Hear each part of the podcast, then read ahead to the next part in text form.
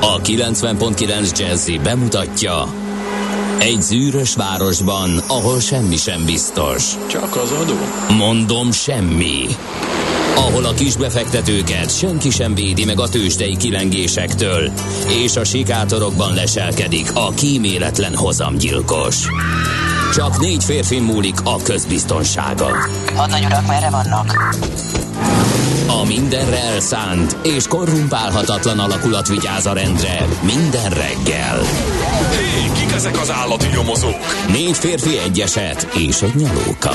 Ács Gábor, Gede Balázs, Kántor Endre és Mihálovics András. Az íróasztal mögül pedig Profit kapitány diktálja a tempót. Humor, emberi sorsok, közönséges bűnözők és pénz, pénz, pénz. Egy különleges ügyosztály. A Gazdasági Muppet Show minden hétköznap reggel a 90.9 Jazzin. De is figyelj, ne csak a bárányok hallgassanak. De miért? Ha nincs pénzed azért, ha megvan, akkor pedig azért. Millás reggeli. Szólunk és védünk. Jó reggelt kívánunk, 6 óra 32 perckor, optimista péntek kezdődik itt a 90.9 Jazzy Rádión, a Millás reggeliben, melynek egyik uh, ceremónia mestere ma reggel Ács Gábor. Hát igen, mondhatjuk. Hát az igen. egyik a jóval kisebb háttal természetesen. nem kezdünk mondatot. Háttal nem kezdünk mondatot, akkor majd háttal befejezzük. Az egyik és jóval kisebb természetesen, mert hogy senki nem érhet ceremónia mesterség tekintve, illetve annak színvonalában Mihálovics Andráshoz, aki velem szemben ül.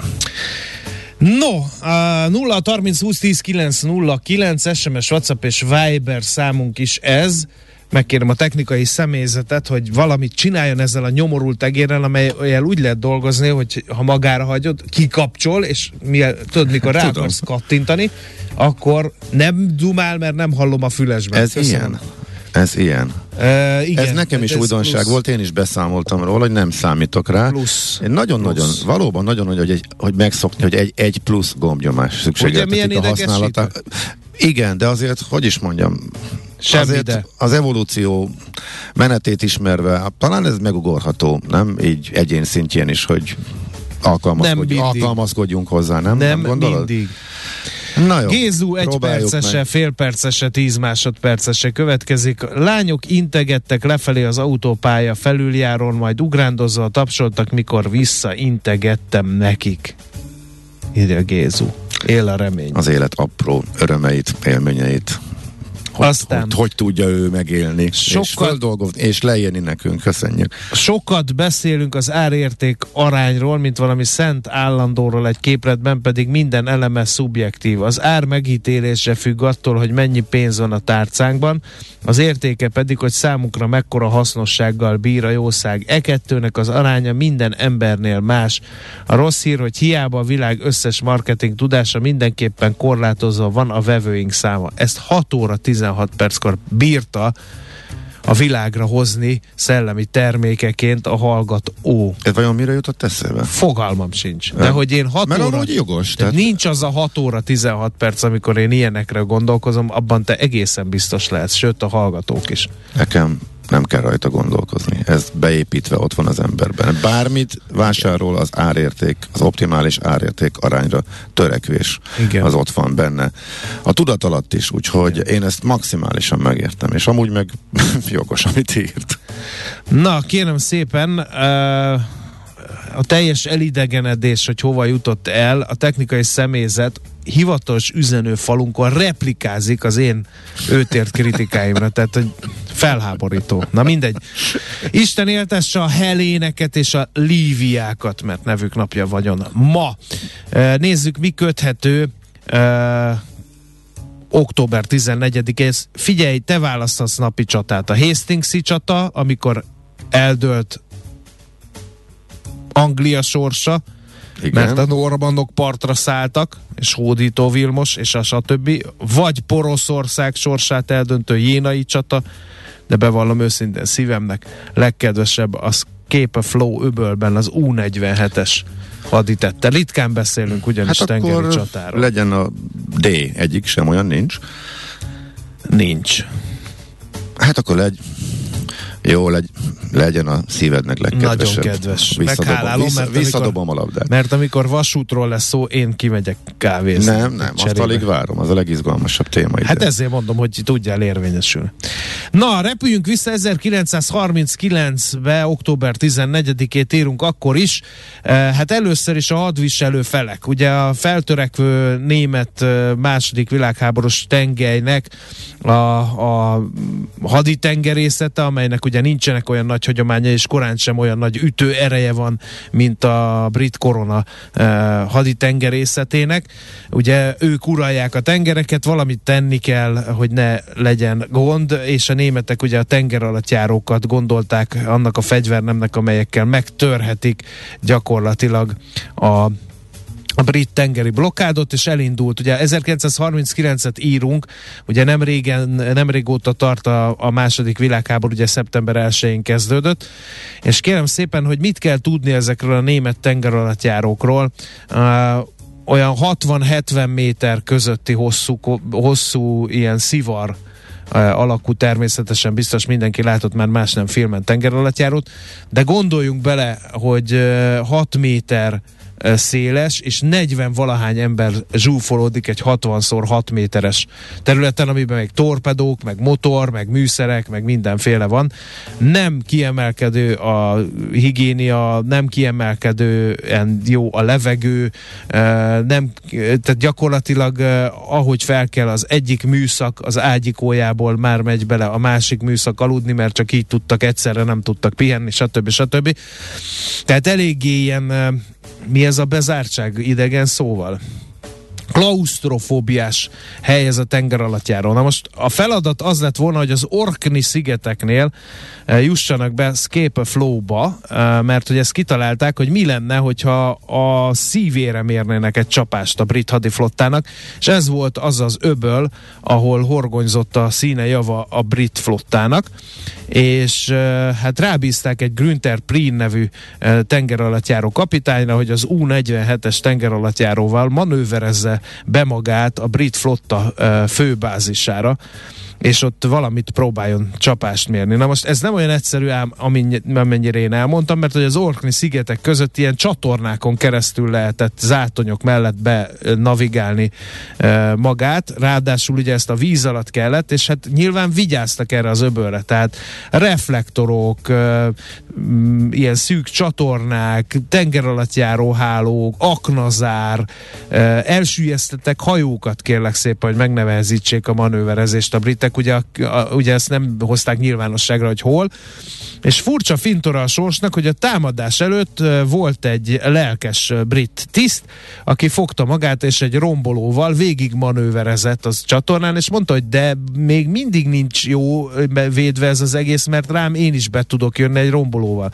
Mondták, hogy jó, már megcsináljuk. A gond az, hogy mikor ez, ez így kiderült, addigra már úton volt az U-47-es tenger alattjáró, és uh, annak rendje módja szerint egy manőverezési csodával a roncsok, az aknák, a hálók, az őrség, a nem tudom mi ellenére bejutott Günther Prien és a legénysége ebbe a Scape Flow öbölbe, sőt olyannyira bejutott, hogy uh, ide-oda hajózgattak, még megtalálták a kellő célpontot, a Royal Oak brit csatahajót, hát ez egy, uh, ugye akkor már a csatahajóknak leáldozóban volt, de ezt még 1939-ben senki nem tudta, hogy a repülőgép hordozók fogják uralni a tengereket, nem a csatahajók. Úgyhogy teljesen logikus célpont volt az U-47-es számára ez a Royal Oak brit csatahajó, és kérlek szépen kilőtt rá három torpedót. Egy nem talált, egy eltalálta, egy másik is eltalálta, de az meghibásodott. Volt robbanás, ugye, amikor egy tenger alatt járó torpedó eltalál egy csatahajót, akkor volt robbanás. De képzeld el, hogy fel is ébredt rá a kikötő, de annyira biztonságba érezték magukat, hogy azt hitték, hogy valami tűz ütött ki a hajón, és majd azt a tűzoltó brigád eloltja, úgyhogy a fél kikötő némi ribillió után visszafeküdt aludni. Ne. De, tényleg. Günther Prien került még egyet, majd kilőtt még három torpedót, azok már rendben működtek, úgyhogy felrobbant a csatahajó, na akkor aztán lett ribillió, el is süllyedt a Royal Oak, és mit ad Isten, ugyanazon az úton, amin jöttek, vissza is mentek, tehát megint zátonyok, megint tengeralattjáró elhárító aknák, megint hajóroncsok, megint szűk csatornák, kiment, úgyhogy óriási e, német hózsana e, fogadta Günther Print és a legénységét, e, ő volt a tengeralattjárók ásza, minden német fiatal, ő, ő akart lenni, ha lett volna poszter, akkor biztos kiraktak volna belőle, szóval egy, ez, ez egy hatalmas propaganda győzelem is volt, hogy a brit flotta fő kikötő kikötőjébe, a vezér kikötőjébe bejutott az U-47-es, és hát ott egy csatahajót el tudott sűjeszteni. Eső után köpönyeg, utána megint elsüllyesztettek néhány hajóroncsot, és már tényleg zárt kikötővé e, sikerült e, vál, e, alakítani a Scape a Flói öblöt.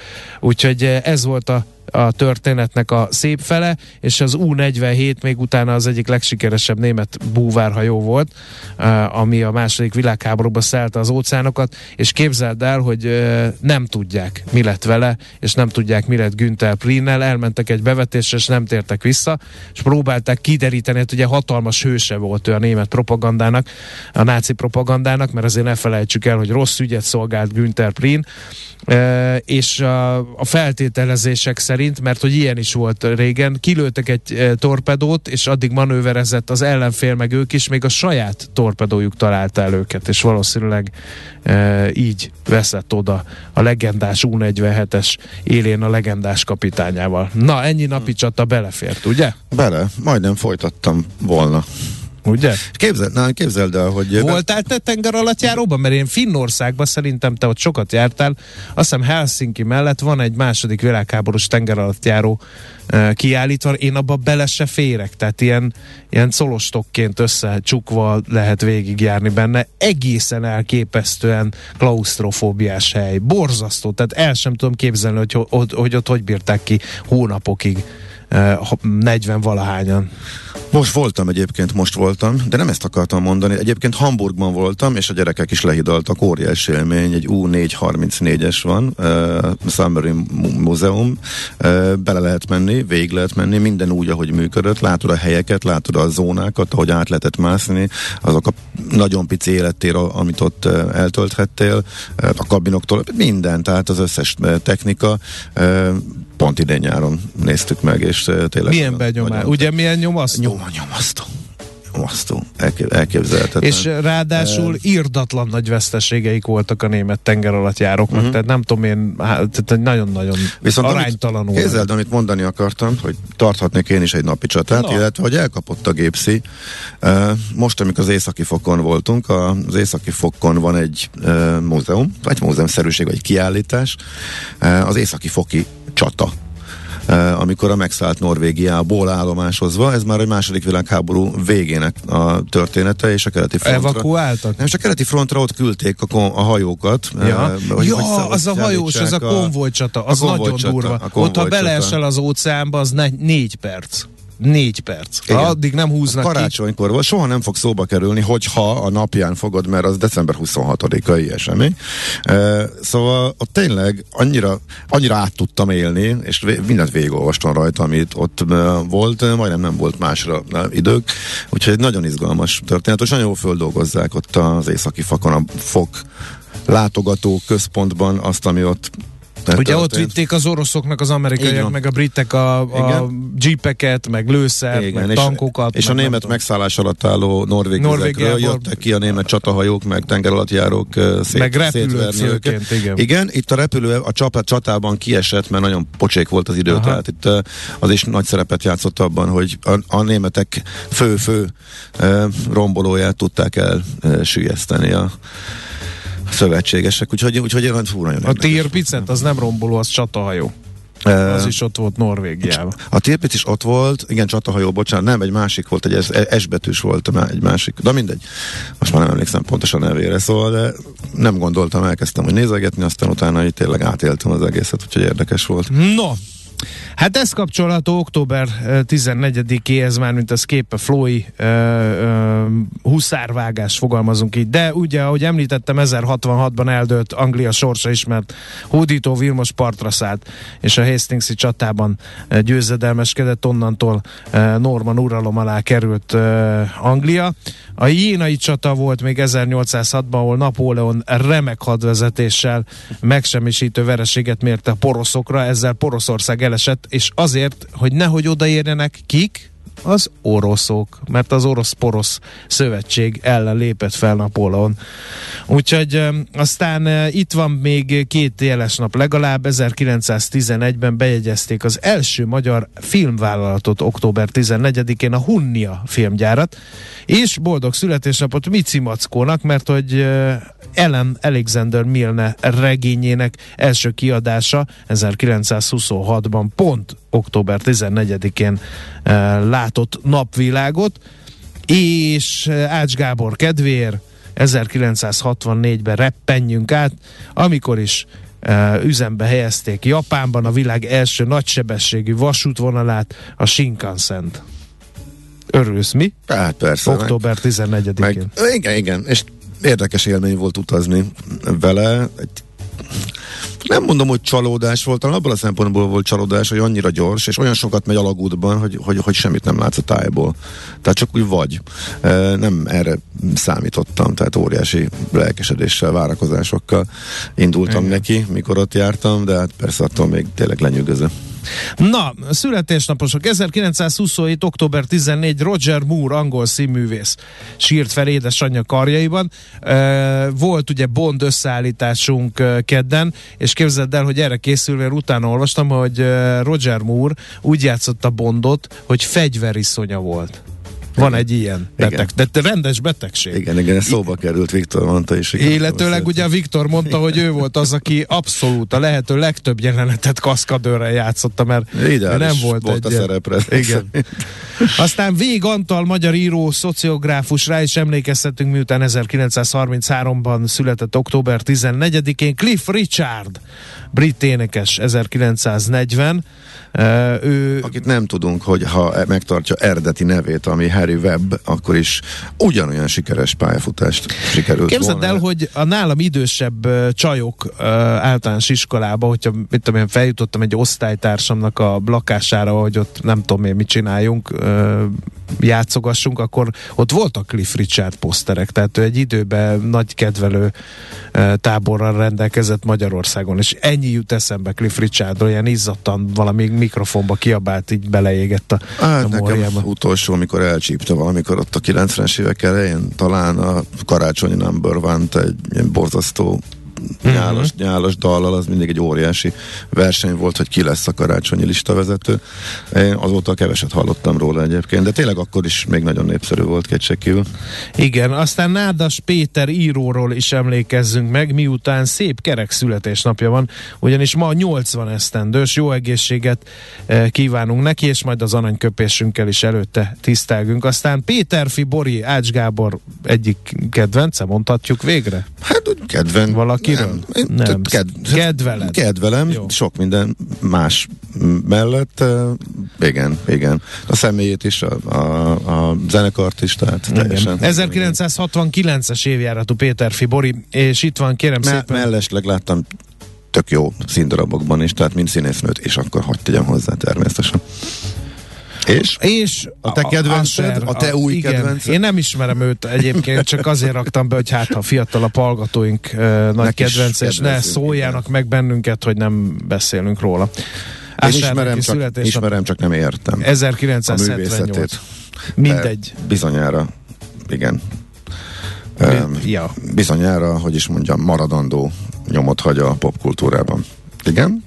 Mehetünk?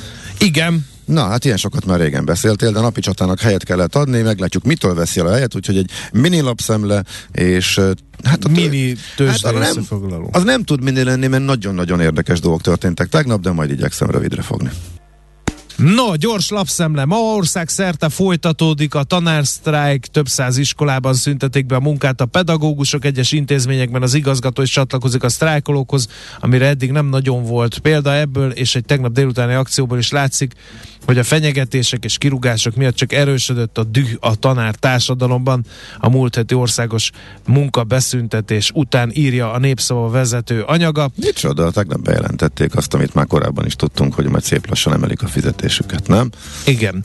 De a pedagógusok szakszervezetének alelnöke Totyik Tamás azt mondta a népszavának, ha minden jól megy jövőre esedékes 21%-es béremelés arra jó, hogy a hatalmas inflációt kompenzálja, valódi bélfelzárkoztatás nem jelent. Az alelnök arra szólította fel az oktatási kormányzatot, teljesítsék törvényi kötelezettségüket és folytassák a tárgyalásokat. A pedagógusok sztrájk bizottságával egy éve tárgyalnak. Egy éve. Hát csoda, hogy elfogyott a türelem. Na mindegy. Sokat mond, de ami, ugye most lényegében minden arról szól, hogy tehát ez a kommunikáció a kormány részéről, hogy hát majd, ha lesz uniós pénz, ez azért ügyesen elfedi azt, hogy Én hát ez, azon- nem, ez nem most kezdődött Én azon a probléma. csodálkozom, hogy egy nápolyi halásznak, egy luxemburgi eh, banktisztviselőnek, egy eh, német eh, autógyári munkásnak mi köze van a magyar tanárok fizetéséhez, hiszen az ő eurocentjeikből akarjuk most ezt rendezni. egy Én része, csodálom, hogy még a, nem akadt ki Brüsszel ezen. Van, egy egészen minimális köze van, mert uh, egy uh, annyira durván alacsonyak a magyar pedagógus fizetések, hogy vál, tehát egy bizonyos részre és bizonyos címeken valóban lehet uniós pénzt felhasználni bérfejlesztésre. Ez egy külön megállapodás volt, ezt engedélyezte az Unió, és e- ennyi az alapja.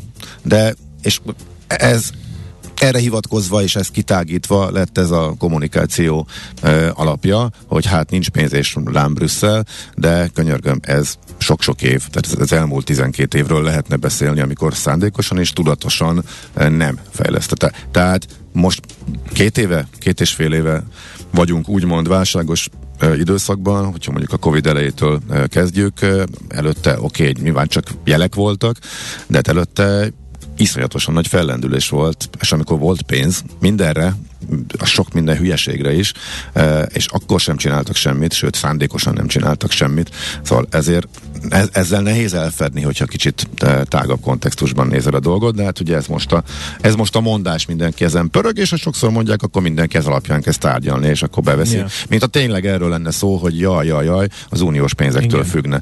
Az, hogy ilyen Aztán figyelj, egy állatot. indexcikket uh, beszéljünk át azért, mert hogy uh, tegnap délután egymással találtunk Ács Gáborral az üzenőfalunkon. Hát csak Vért fogunk hogy- izzadni, Brüsszelnek köszönhetjük a 430-as eurót. Írja az, írt az Index akkori címlapján, és megnéztük, hogy ez hogy a viharba állhat elő.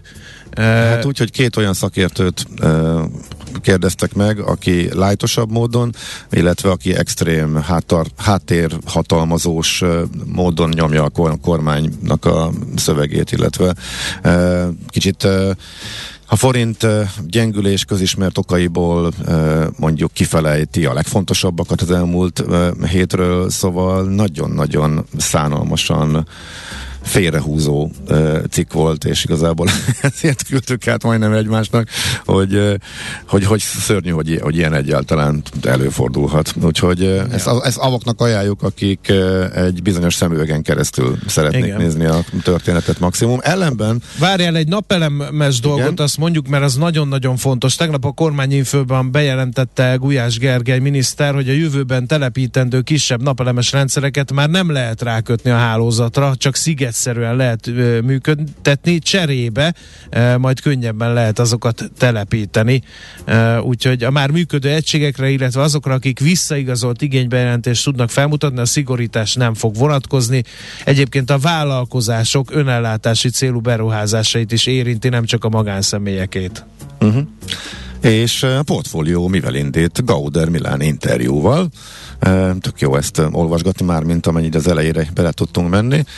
Milán nálunk is többször volt vendégünk, sőt nyáron ő is az egyik vendégműsorvezető volt, fölcsapott vendégműsorvezetővé és eltöltöttünk egy adást. Akkor is elmesélte, hogy miért jött el a Mastercard-tól alelnöki pozícióban, úgyhogy a kártyapiacról meg a személyes terveiről is vele készült interjú most a vezető, tehát a portfolio.hu-n. Jöhet a tőzsde? Jöhet. Hol zárt? Hol nyit? Mi a sztori? Mit mutat a csárt? Piacok, árfolyamok, forgalom a világ vezető parketjein és Budapesten. Tősdei helyzetkép következik. A, Buda... a Tősdei helyzetkép támogatója a hazai innováció vezető gyógyszeripari vállalata, az alapító születésének 150. évfordulóját ünneplő Richter Gedeon nyerté mindig, mindig, mindig beszívom a hosszabb felkonfot. Na mindegy. A Budapesti értéktős, de 38.788 ponton zárt, 0,8 százalékos mínusz után, tehát a negatív tartományban stagnált, merjük kimondani. Az OTP-nek pedig jó napja volt 0,35 százalékot erősödött a bankpapír 8128 forintig. Itt táncol, balettozik ez a 8000-es szint, ez elég e, erős ellenállásnak tűnik. Aztán a Richter 0,8 százalékot erősödött 7965 forintig. A MOL már nem volt ilyen szerencsés, majdnem másfél százalékot esett az olajrészvény 2402 forintig. A Telekom pedig egészen kis forgalomban 36 század százalékot tudott erősödni. A vezető négyes mögé forgalom tekintetében ezúttal a Masterplus lopta be magát, de nem jó értelemben, mert ez a részvény is esett 1,8 százalékkal. Hamar végzünk az x kategóriával, mert semmilyen értelmezhető e, forgalomban e, történő értelmezhető elmozdulás nem volt. Mondjuk, e, ha már nagyon e, azt mondott, hogy akkor valamit mondjuk az Oxotec, de nagyon minimális forgalomban tudott két és fél százalékot erősödni. A többit inkább hagyjuk is. Amerikában kijött a várva várt inflációs adat, nagyjából a hét legfontosabb um, eseménye. Um, előzményként elég régóta beszélünk arról, hogy a tőzsdére ható legnagyobb nehezék az, hogy az infláció száll, és a jegybank, a Federal Reserve azt mondja, hogy ő addig emeli a kamatot, amíg le nem törje az inflációt, és az elmúlt időszakban a Fed ér, részéről érkező minden erre vonatkozó jelzés, hogy kitart emellett, illetve a vártnál kedvezőtlenebb, tehát magasabb inflációs adatok nagyon komoly eladásokat okoztak a, a tőzsdén, és így futottunk neki a tegnapi adatnak, amely ismét a várakozásnál rosszabb lett, tehát magasabb uh, infláció uh, jött ki, főleg a maginfláció okozott uh, csalódást. Úgyhogy ennek megfelelően mi a reakció? Dollár erősödés és tőzsde, tőzsde gyengülés és kötvény gyengülés.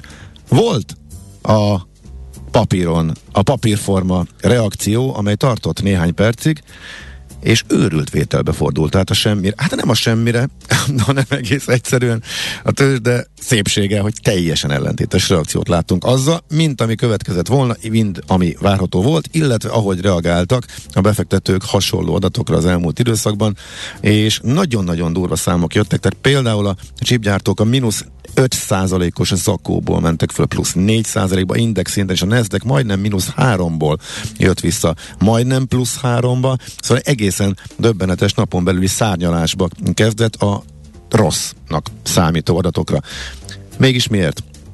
Hát igazából csak annyit tudod lehet hozzátenni, hogy hat napon keresztül hát előlegezte talán a piac a rossz adatot, illetve hat nap eséssel érkezett el ar, ahhoz a naphoz, amikor az adat megérkezett, plusz nagyon-nagyon kritikus technikai szintek voltak. A 3600-3500-as régió az S&P 500-asnál egy nagyon fontos uh, index szint volt. Egy, abban a pillanatban, hogy elesett a 3500, csak néhány percig, uh, akkor el, elkezdtek érkezni a vételek, viszont meg se álltak egészen nap végéig, úgyhogy nagyon gyors fölpattanás következett.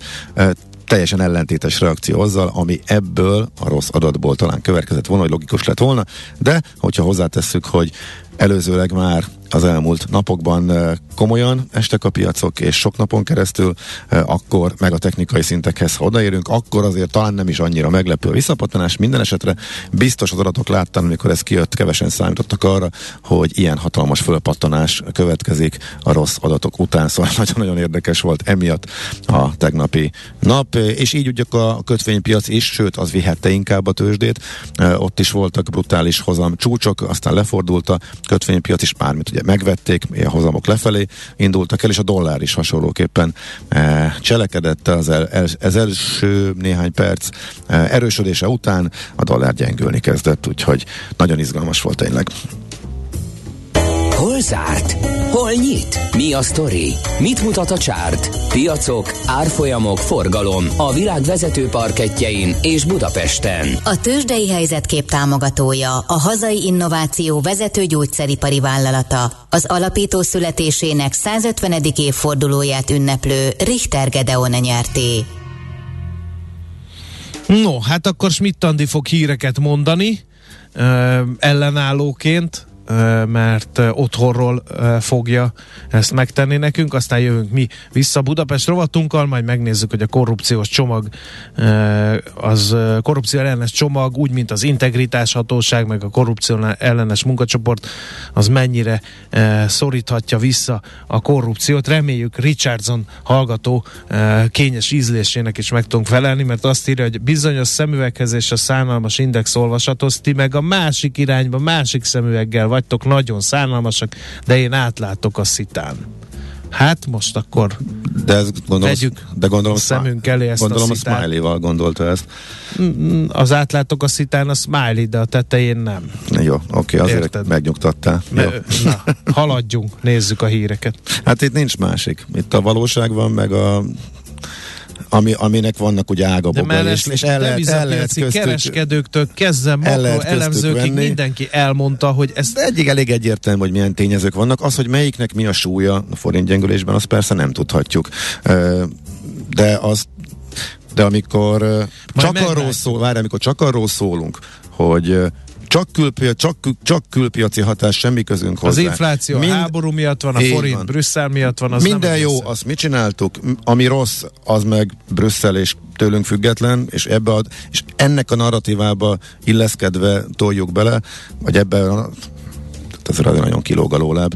E, úgyhogy mi azért maradnánk a valóság mellett. A reggeli rohanásban könnyű szemtől szembe kerülni egy túl szépnek tűnő ajánlattal. Az eredmény krétával körberajzolt tetemes összeg. A tethelyen a gazdasági helyszínelők, a ravasz, az agy és két füles csésze és fejvállalakzat. A lehetetlen küldetés megfejteni a Fibonacci kódot. A jutalom egy bögre rossz kávé és egy olyan hozamgörbe, amilyet még Alonso Mosley sem látott. Millás reggeli, a 90.9 Jazzy Rádió gazdasági mapetsója. Vigyázat! Van rá engedélyünk! A Millás reggeli fő támogatója a Superautomobil KFT, a Schiller Autó család Lexus Pest márka kereskedése Újpesten. Schiller Autó család. Autók szeretettel. Jó reggelt kívánunk, 7 óra 16 perc folytatódik a Millás reggel itt a 90.9 Jazzy Rádió Nács Gáborral. És Mihálovics Andrással. No, 0 30 20 10 9 0 9 hallgatói üzenetek uh, ilyenek, hogy olyan magányos a nyerekben, mióta meghalt a ló, írta valaki, nem értem, hogy mitől motiválva. Mihálovics gazda csatáink gladiátor és szívünknek a radiátora írja egy gyanítom napi csatarajongó. Aztán azok az EU-s pénzek nem a postások fizetésére voltak betervezve? Uh, kérdezi egy hallgató. A postások majd később jönnek a következő 7 éves ciklusban, teszem hozzá évőre. Dehogy is, nem, nem, nem. Igen. Ha kevesen vannak meg, hogyha ők is belállnak, mint a kukások, akkor hamarabb Igen. jönnek. Csak ugye most azért nyilván valamit kommunikálni meg, adni célszerű, mert most azért tényleg még csak, még csak október közepe van, úgyhogy a tél második felére lesznek itt komoly gondok a megélhetéssel, Igen. nagyon sokaknak, és akkor a, lesznek nyilván a legnagyobbak a tiltakozások, és ugye erre azért fel kell készülni, de nem könnyű. Igen. Napi csata minden alkalommal van, amikor az Ács Mihálovics páros vezeti az adást. Aztán Zsolt meghasonlik élő SMS falunkon. Mihálovics úr, egy jó csatát nem lehetne, én már termeltem a GDP-t megkettőzött erővel, írta 6.29-kor, majd 6.44-kor. Köszi András, nem rajtam fog múlni, hogy utolérjük Ausztriát, hajrá, miután meghalott a Scape Flowy ütközetről. Jártál-e uh, a Belfast múzeum hajón, amely a Temzén horgonyoz? Nem.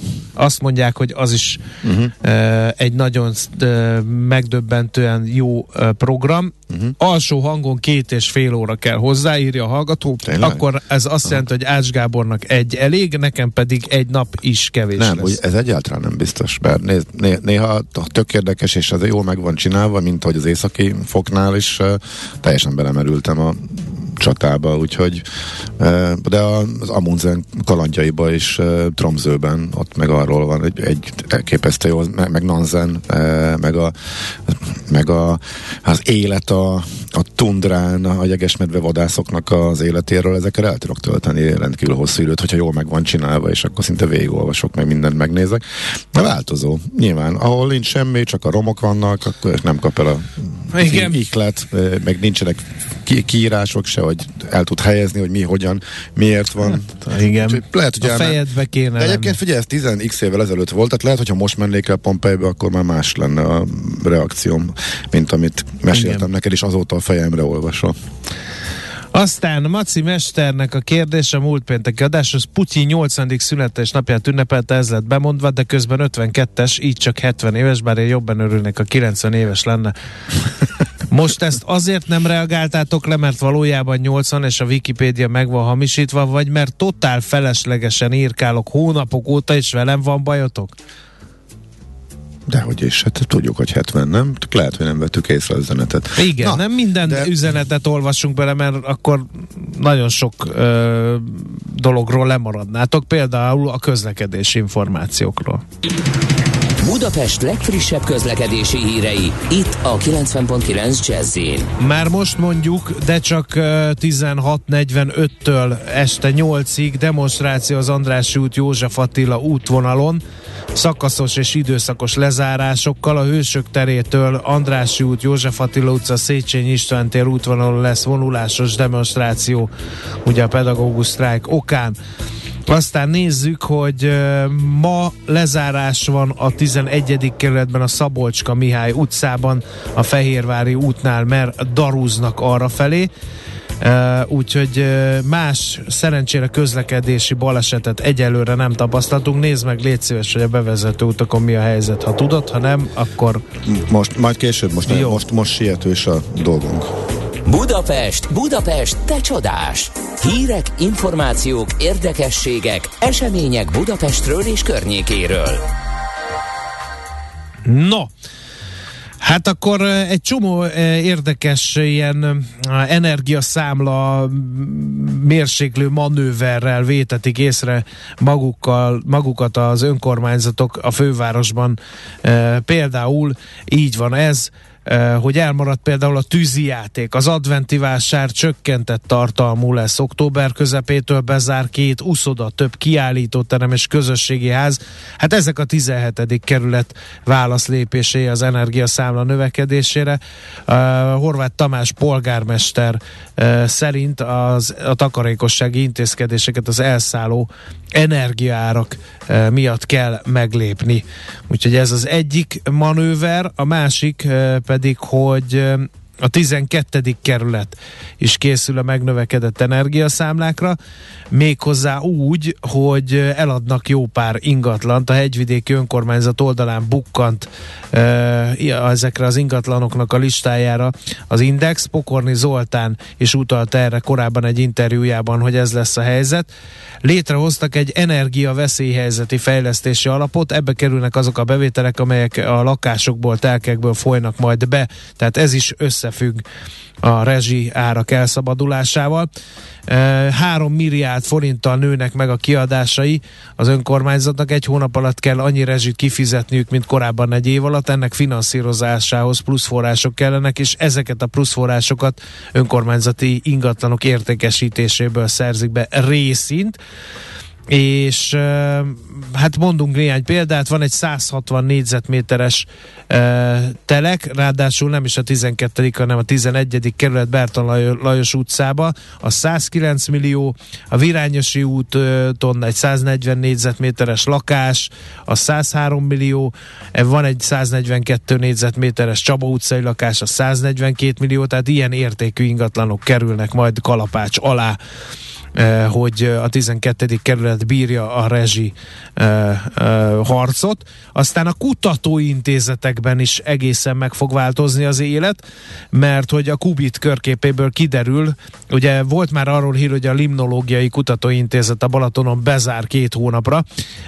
és Hát a, például itt van a budapesti Wigner Fizikai Kutatóközpont, aminek a főigazgatója azt mondta a lapnak, hogy bár jelentősen megnövekedett rezsiszámlák ellenére is törekszenek az avartalan munkára, de kisebb területre szervezik azt, a laboratóriumokban továbbra is biztosítani kell a hőmérsékletet, a többi épületben próbálnak így majd spórolni. Lesz, ahol csak 12-15 fok lesz télen, de az irodákban sem lesz 20 foknál melegebb. Azt remélik a takarékoskodásnak köszönhetően nem kell majd megválni a kutatóktól, a kutatásokat viszont kénytelenek voltak átütemezni. Az intézet területén található részecske gyorsítót októbertől márciusig egyáltalán nem fogják használni, inkább karban tartják. De itt van a Debreceni Atommag kutatónál is lesznek megszorítások a a lézerközpontban Szegeden, ott a villanyszámla 280 millió helyett 2,6 milliárd forint lesz. Azt nyilatkozta az intézmény igazgatója, nem az aggódik, mert vannak tartalékaik. Nem csak idén, de jövőre is gond nélkül tudják majd finanszírozni a villanyszámlát. Hát csak annyit tudok hozzátenni, hát az a, ezekkel Ezek a hírekkel valószínűleg a következő hetekben is megtölthető több rovat is, mert ezek jönni fognak, és ezen nem tudok mit tenni. Annyi szerencsénk van, hogy az október átlag fölöttinek látszik már, mint hőmérsékletben. Szeptember rosszabb volt, de az, de az még nem okozott problémát, hogy eh, akkor megoldható volt azért nagy rész hűtés nélkül viszont október egy néhány fokkal talán átlag fölött lehet, tehát egy kicsit kevesebbet kell majd fűteni, vagy tenni azért, hogy meleg legyen, mint amit általában el szoktunk tüzelni. Úgyhogy ennyi. Ennyi pozitívumot tudtam ehhez kapcsolódóan csak talán. Az alacsony padló sokat, nem is? Nem, mert ránéztem az órára, Jó. majd idő, és sietünk. Nekünk a Gellért hegy a Himalája. A Millás reggeli fővárossal és környékével foglalkozó robata hangzott el.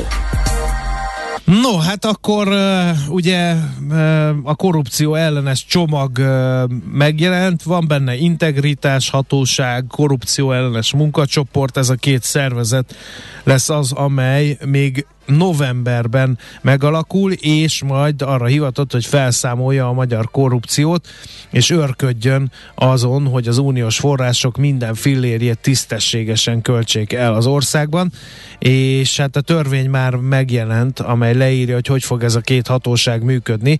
E, mi megnézzük, hogy hogy fog működni, legalábbis e, megkérdezzük Marti József Pétert, a Transparency International e, Magyarország ügyvezető igazgatóját, ő hogy látja, ugye, mint korrupció korrupció ellenes szervezet eh, vezetője ezt az egész törvénycsomagot. Jó reggelt, szervusz!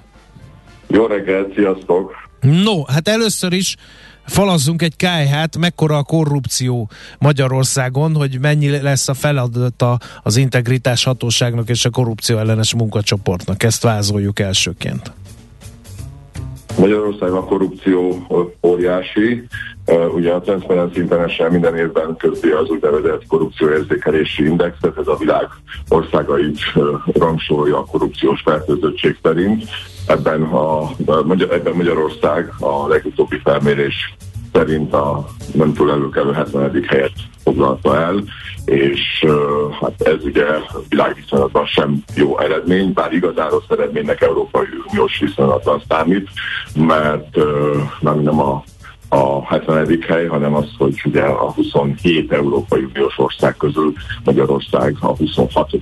helyen áll, csak Bulgária van mögöttünk, az összes többi uniós ország jobban teljesít. De ennél is lényegesebb talán az, hogy a magyar korrupciónak a természete az megváltozott 2010 óta, és egy tulajdonképpen szélsőségesen központosított korrupciós mintázattal állunk szemben. Ennek a lényege az az, hogy ugye a magyar államot fogjulejtették az intézmények, nagyon kevés kivételtől eltekintve eddig legalábbis az elmúlt 12 év tapasztalata alapján nem a közérdeket, vagy nem elsősorban a közérdeket, hanem magánérdekeket szolgáltak, és tulajdonképpen egy ilyen informális kör amelyben ugye politikusok vannak, oligarchák, esetben strómanok is, a végső, végső szót azt általában a miniszterelnök mondja ki, tehát ez a kör hát az intézmények nagy részét a vezetői kinevezéseken keresztül a befolyása alá. És ez meg, megágyazott olyan közpénzszivattyúknak, amely közpénzszivattyúk például a közbeszerzési rendszernek az igen rossz működése, eznek egyik, bár nem egyetlen megnyilvánulási formája az, hogy nagyon magas az egy ajánlatos, tehát a verseny nélküli közbeszerzések aránya, de hát számos más közpénzszivattyút is, is ö, ö, ö, látunk, ö, tehát vagy láttunk az elmúlt ö, időszakban, ugye mondjuk ilyen volt a, a letelepedési kötvények, vagy pedig a TAO támogatások rendszere. Mindez úgy fog össze, tehát a közbeszerzési rendszer az ugye összefügg az uniós pénzek főként orsz elosztásával, mert a magyar közbeszerzéseknek nagyjából 50-60 százaléka az uh, uniós pénzekből valósult meg. És mindez elvezetett uh, ahhoz, amit úgy lehet mondani, hogy kialakult a haveri államkapitalizmus Magyarországon. Ennek megint nagyon sok megnyilvánulási formája van. Miért vannak olyan ágazatok, ahol ö, már csak vagy vagy jelentős részben veres szereplők vannak, és hát egy nagyon evidens megnyilvánulási formája pedig az, hogy Mészáros Lőrinc ugye a semmiből 5 év alatt a ország leggazdagabb emberévé válhatott. Mhm. Nagyjából így lehet Igen. leírni a korrupciós helyzetet, nem túl rózsás. Nem, na de akkor most jön ez a két testület, mit lehet kiolvasni az ezeket szabályozó törvényből? Ugye Brüsszelnek az elvárása volt az, hogy lépjünk fel mi magyarok jobban a korrupció ellen, hát integritás hatósággal és korrupció ellenes munkacsoporttal fogjuk. Melyiknek mi a feladata?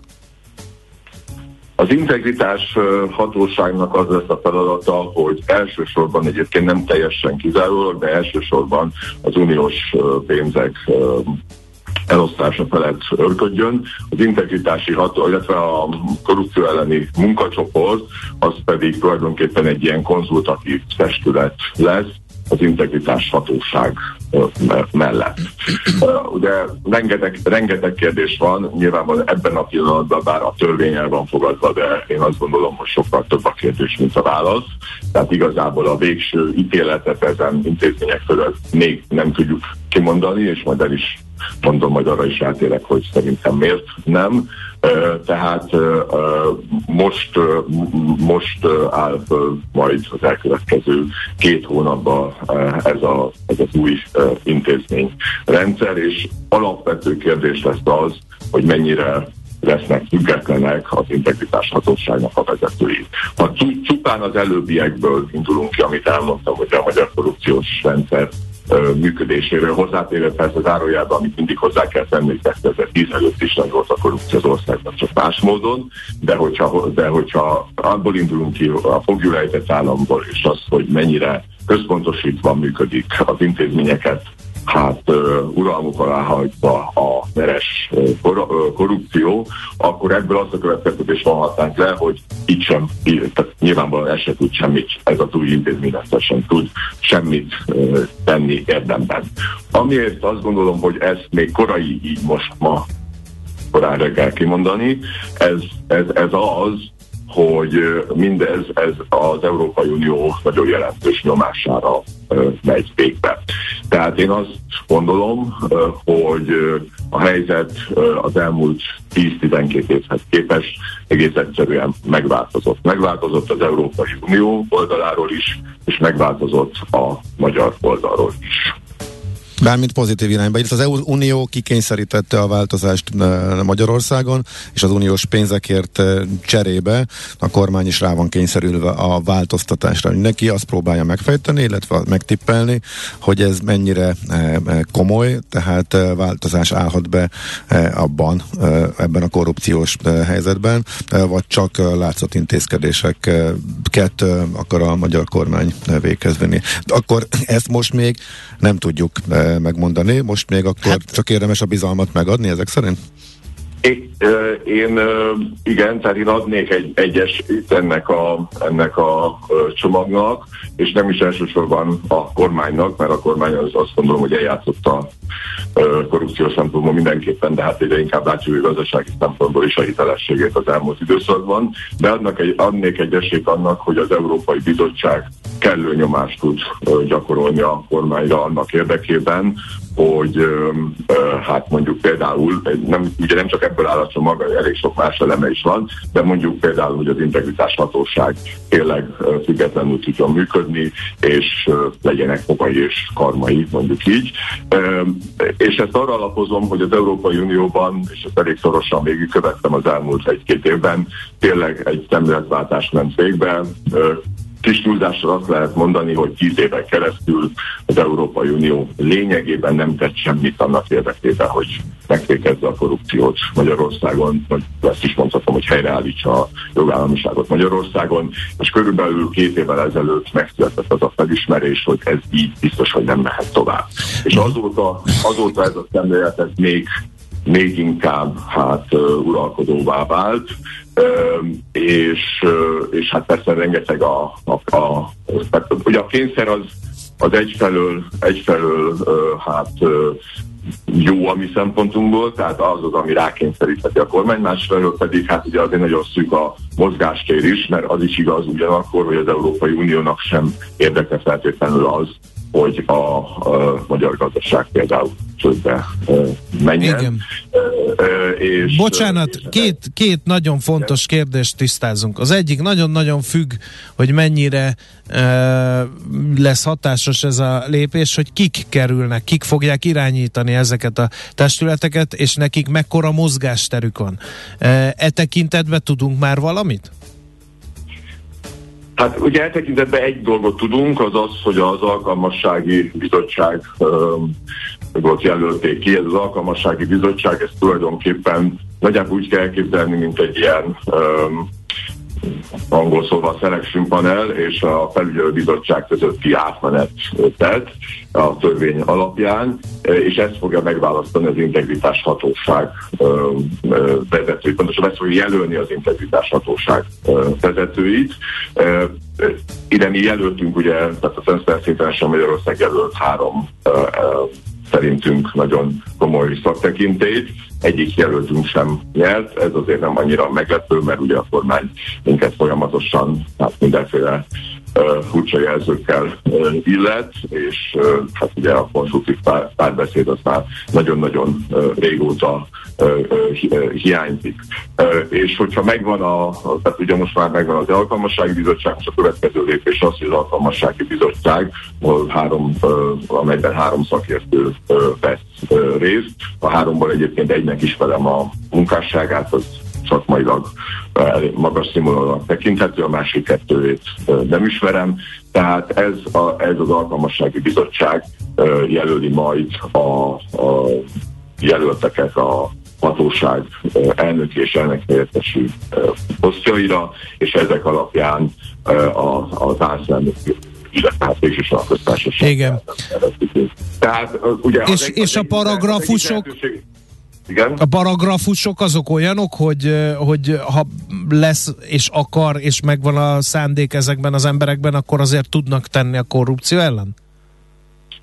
A paragrafusok azok azt gondolom, hogy igen, pontosabban én abból indulok ki, hogy egy, tehát hogy a, a, bár a NER az ugye egy nagyon zárt rendszer, de azért, azért van, vannak voltak, vannak és lesznek is rajta rések.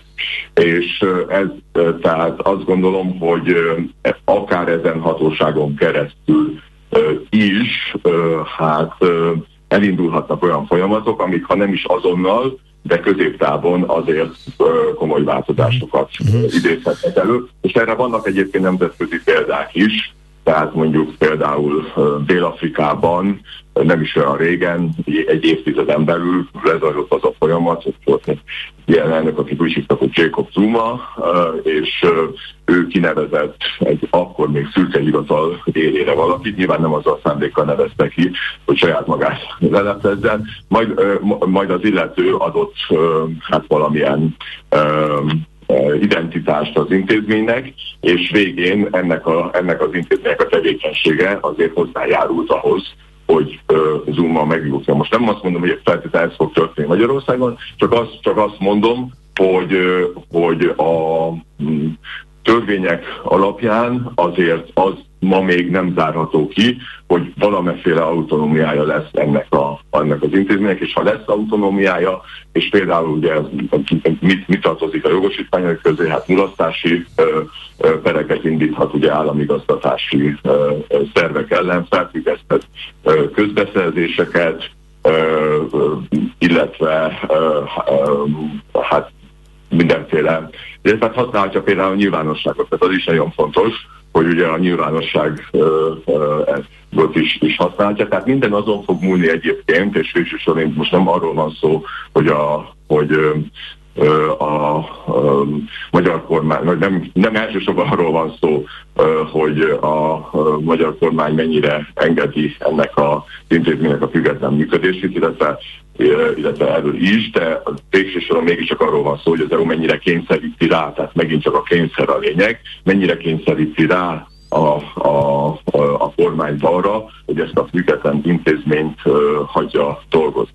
És ebből a szempontból is egyébként, ebből a szempontból is uh, van változás, legalábbis a, amit eddig tudni lehet a, az uniós megközelítésről, mert láthatóan az unió azt is észrevette, hogy nem csak hogy nem, a törvények számítanak Kelet-Európában, hanem bizony a végrehajtás is nagyon lényeges. Uh-huh. És ezért nagyon nagy valószínűsége az fog történni, tehát én, ha nekem jósolnom kellene most az elkövetkező időszakra, akkor azt gondolom, hogy lesz valamilyen megállapodás, a pénzek uh, jelentős része, vagy egy komolyabb része jönni fog, mert végsősorban mindenkinek ez az érdeke, viszont az Unió nagyon-nagyon szorosan fogja követni ezt a megállapodást, és hogyha úgy látja, hogy akár ez az intézmény, akár a csomagelemei, uh, akár az intézmény nem tud dolgozni, akár a csomagelemei nem érvényesülnek kellőképpen, akkor, akkor újabb eljárásokat indít, és, és, és az bizony, hát nagyon is fájhat a magyar Igen. kormánynak,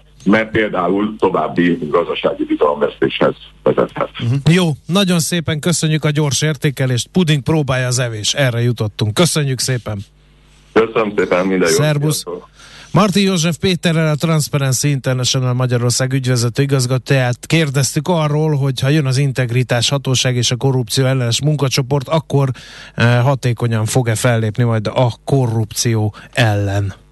Metamorfózis az elkereskedelemben, ez lesz a következő beszélgetés munka címe. Dr. Rédé Attillával, a KPMG menedzserével fogjuk a témát végigvenni.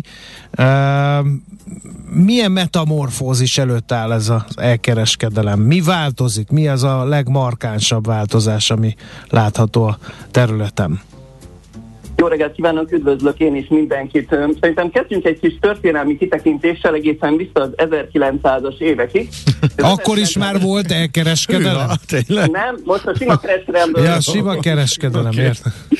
kis be, ö, mondani egy pár gondolatot. Ugye akkor a gyártás határozta meg magát a kereskedelmet is, tehát magyarul, ami lejött a gyártósorról, az a vásárlóigényeket tulajdonképpen kielégítette, tehát a vásárlóigények nem annyira befolyásolták a, a termelést, majd a tulajdonképpen a globális ellátási láncok kialakulásával és az információ gyorsabb terjedésével átléptünk egy igényvezérelt termelésre, tehát ma már ugye a, a termelést elsősorban a, a vásárlói igények határozzák meg, Tulajdonképpen ezt a rendszert éri most két sok. Az egyik sok ugye a, a Covid miatti nagyon gyors átállás volt, ahol, ahol az elkereskedelem tulajdonképpen egy óriási, óriási boomot ért el. A másik ilyen sok viszont éppen napjainkban történik, a, vagy 20 perc ezelőtt ugye a magas inflációról, illetve a megélhetési válságról is volt szó, tulajdonképpen a megélhetési válság ö, eredményezi azt, hogy a vásárlói kosarak teljes mértékben átalakulnak olyan szempontból, uh-huh. hogy, a, hogy a belépő szintű termékek, tehát az olcsóbb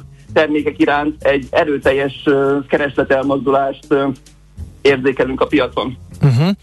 És akkor ezek a, ha jól vesszük végig ezt a kis kitekintést a 1900-tól 2020-ig, akkor az azt jelzi, hogy a vásárlóknak a változása vásárlói attitűdök változása fogja meghatározni a piaci trendeket, ugye? Akkor ezek alapján gyakorlatilag az egész rendszer átalakulhat. Hát igen, ugye ez az a nehéz kérdés itt, hogy a vásárlói igények azért nem, nem exaktul de- definiálhatók. Ugye a fogyasztóvédelmi szabályok is sok esetben hát úgy értelmezhetők, hogy vá- ö, védjük meg a vásárlókat a saját döntéseiktől. Uh-huh. Tehát nagyon széles spektrumú vásárlói szabadságot kínálnak, és ugye a saját igényenk, én is fogyasztó vagyok, azért ö, határtalanok. Tehát vannak azért ilyenek, hogy ha mondjuk rendelek valamit ö, online, akkor az három nap ö, alatt érkezzen meg, de, de hogyha nekem nem tetszik, akkor 14 vagy 30 nap múlva is, vagy akár egy év múlva is visszavihessem uh-huh. az üzletbe, vagy visszaküldhessem ami azért ö, elég erős teljes alkalmazkodásra. Én mondok egy másikat, legyen zöld ez a termék, de ne legyen drágább.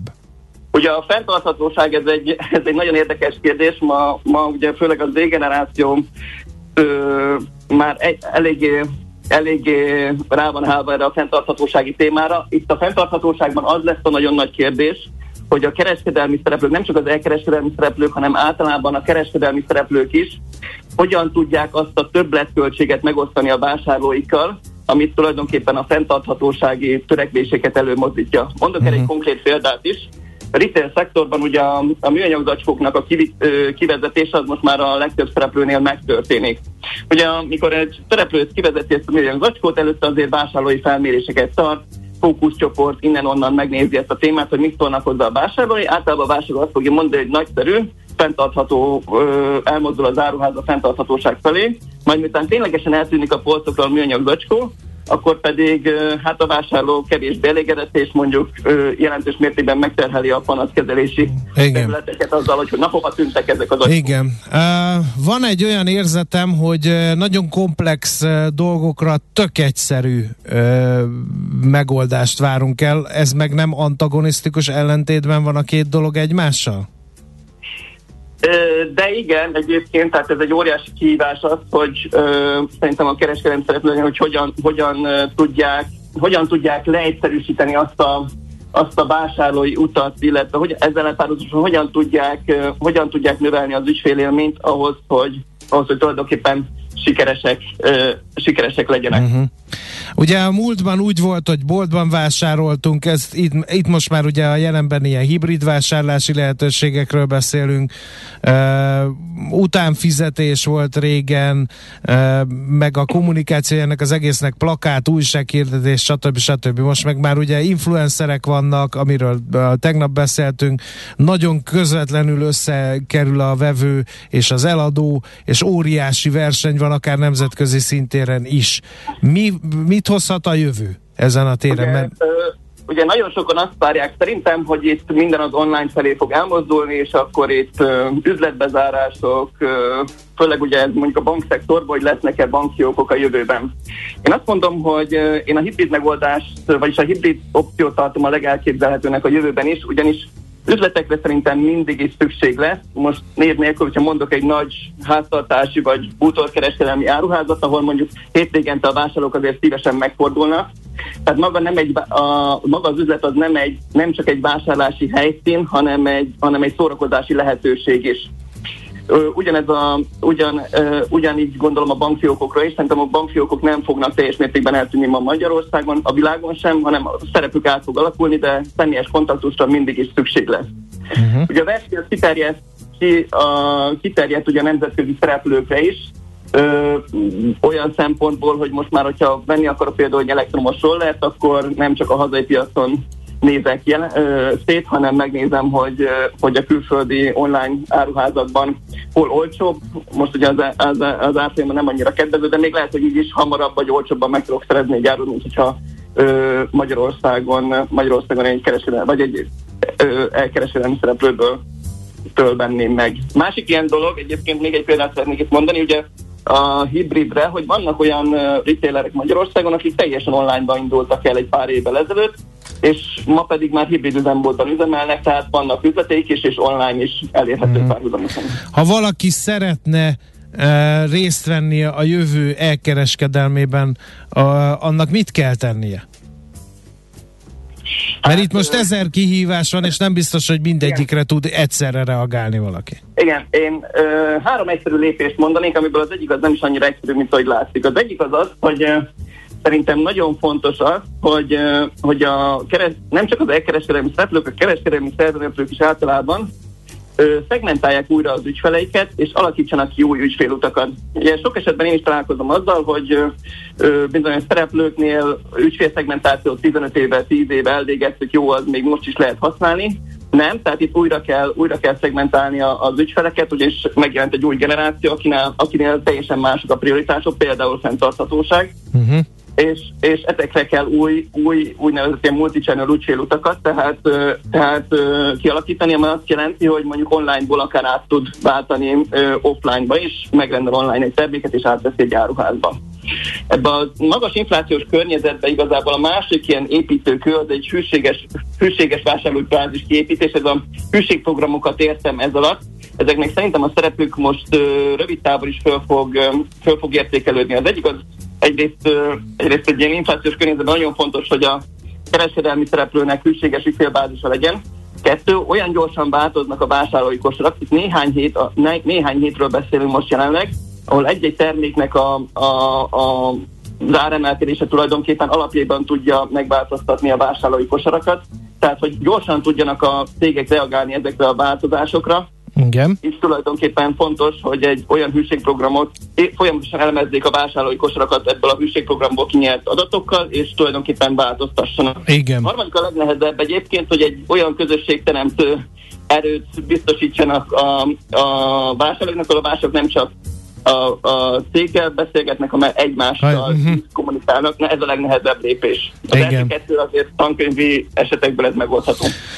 Hú, szuper, nehéz feladat, nagy fa, és még a fejsze sem mindig adott hozzá, amit bele kéne vágni. Köszönjük szépen az információkat.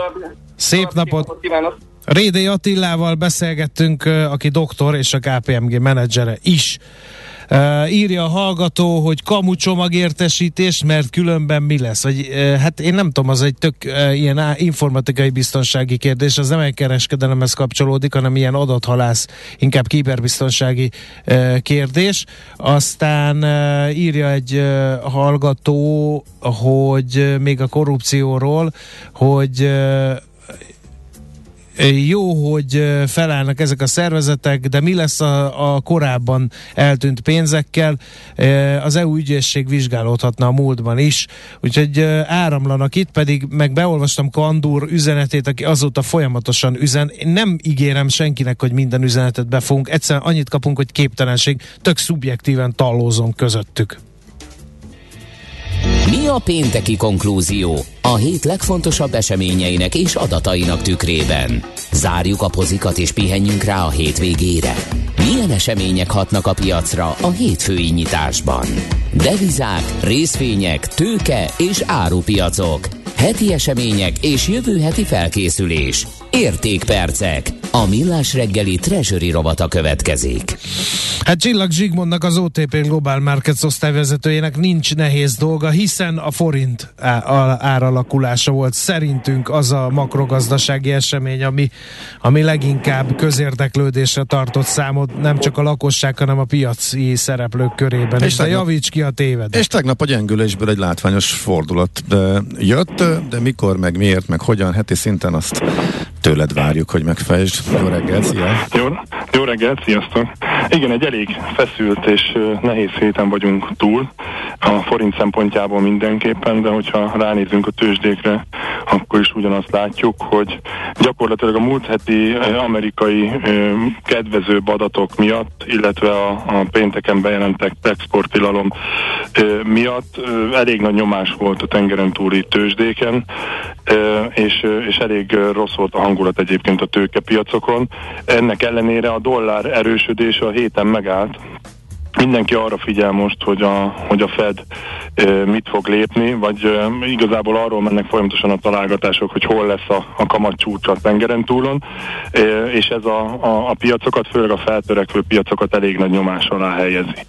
Ha megnézzük ennek a, a hangulatnak a, a vesztese volt ezen a héten a forint, egyértelműen lehet mondani, hogy vesztesek voltunk, mind a régiós devizákhoz, mind pedig a, a, a nagyobb a dollárhoz, illetve az euróhoz képest is új csúcsokat láttunk a héten. Gyakorlatilag a tegnapi napig folyamatosan napról napra új, új csúcsokat láttunk. Ugye az euróval szemben elértük a 434-es, a, a dollárral szemben a tegnapi inflációs adat ö, környékén közel 450-be gyengültünk, ö, és ez is jellemezte egyébként az egész hetet, hogy mindenki a tegnapi ö, amerikai inflációs adatra várt, emiatt nem nagyon mer semmit csinálni, és emiatt ö, volt szerintem ez a, ez a, a komoly ö, forint gyengülés. Ettől függetlenül ez is azt jelzi, hogy, hogy a, sajnos a hazai fizető eszköz jelenleg nagyon kitett a, a hangulatnak, és a, a, a, a leggyengébben teljesítő devizák közé tartozik, amikor egy ilyen stressz helyzet van a piacon. Uh-huh. És ez miért van egyébként, hogy ha nagyobb, nagy probléma esetén forintot ütik a legjobban? Mert itt sok ok föl szokott merülni, szerinted melyek a legjelentősebb? Kérdezte is egy hallgató, hogy vegyük már ezt egyszer végig, hogy mi miatt gyengülhet a forint. Hát ugye a legfontosabb dolog az az, hogy a külkereskedelmi egyensúlyunk teljesen felvonulott. Azáltal, hogy a, az energia kitettségünk nagyon nagy, Ugye ez tegnap a kormányinfon is egyébként elhangzott, és ez egy valid érv egyébként, hogy, hogy a régiós országokhoz képest is az energiaimportunk az, az, az, az nagyon nagy. A gázárak azok... Ugye, devizá, devizában kell fizetnünk, így, tehát így nekünk van, sokat kell átváltani folyamatosan. Igen. Ez mind importigény. Az exportunk is tud nőni, de az import az jóval nagyobb ütemben nőtt az utóbbi időben, és ez egy nagyon nagy lyukat ütött a külkereskedelmi mérlegünkön, és ebből, ebből a szempontból is vannak egyébként pozitív fejlemények, mert, mert a csúcshoz képest az európai gázárak lefeleződtek, ezen a héten gyakorlatilag stagnáltak, de azért ez nem fogja még megoldani a problémát. Ezen kívül még ott van az, hogy az EU-val van egy komoly vitánk, amiről mostanában pozitív hírek érkeztek, de még egyenlőre a deal nincs megkötve. Tehát ez az, ami komolyan segíthetne az, azon, hogy, hogy a forint egy, egy erősödő pályára álljon. Ez egy hitelességi kérdés is egyébként. Én azt gondolom, hogy egy EU deal nagyon sok plusz pénzügyi befektetőt is tudna hozni az országban, mert hogyha megnézzük az állampapír piacunkat az, ezen a héten egy bődületes hozam emelkedés volt tapasztalható, hogy a 10 éves magyar állampapír 10% fölé ment, most 10,6% környékén van, tehát hogy az állampapír piacunkra is rányomta a bélyegét ez a, ez a rossz hangulat. Én azt, azt gondolom, hogy, hogy ott is már, már feszegetjük a határokat, tehát hogyha bármilyen jó hír érkezne, akkor, akkor én, én, én úgy gondolom, hogy egy gyors visszapattanást tudna. De nem hármassal kezdődő forint árfolyammal. Már mire gondolsz? Hát, hogy a, akkora lenne a visszapattanás, hogy visszamennénk oda, ahonnan korábban elindultunk, ez a 383-90. Nézd, hogyha, hogyha hosszabb távú előrejelzéseket nézzük a, az euróforint árfolyamában, uh-huh. akkor elég sok elemző mond 400 alatti árfolyamot no, a jövő, jövő évre. Én nem gondolom azt, hogy, vagy nem mondom azt, hogy ezek nem optimista előrejelzések, de ilyen kamatszint mellett, hogyha a jegybank ezeken a magas kamatszinteken tud, ki tud tartani egy kicsit hosszabb ideig, mint a, mint a többi versenytárs, és megoldódnak ezek a problémák, mint a magas energiaár és mondjuk az EU alkú, elképzelhetőnek tartani no, is egy, hát egy forint erősödés. Igen, de ez, ez azért össze kell álljanak a csillagok. Egyenlőre azt látjuk, hogy ezen a héten tipikusan ez a, a vedd meg a plegykát ad a hírt típusú kereskedés jött be. Mindenki félt a, az inflációs adattól, ami tegnap megérkezett a tengeren túlról magasabb lett.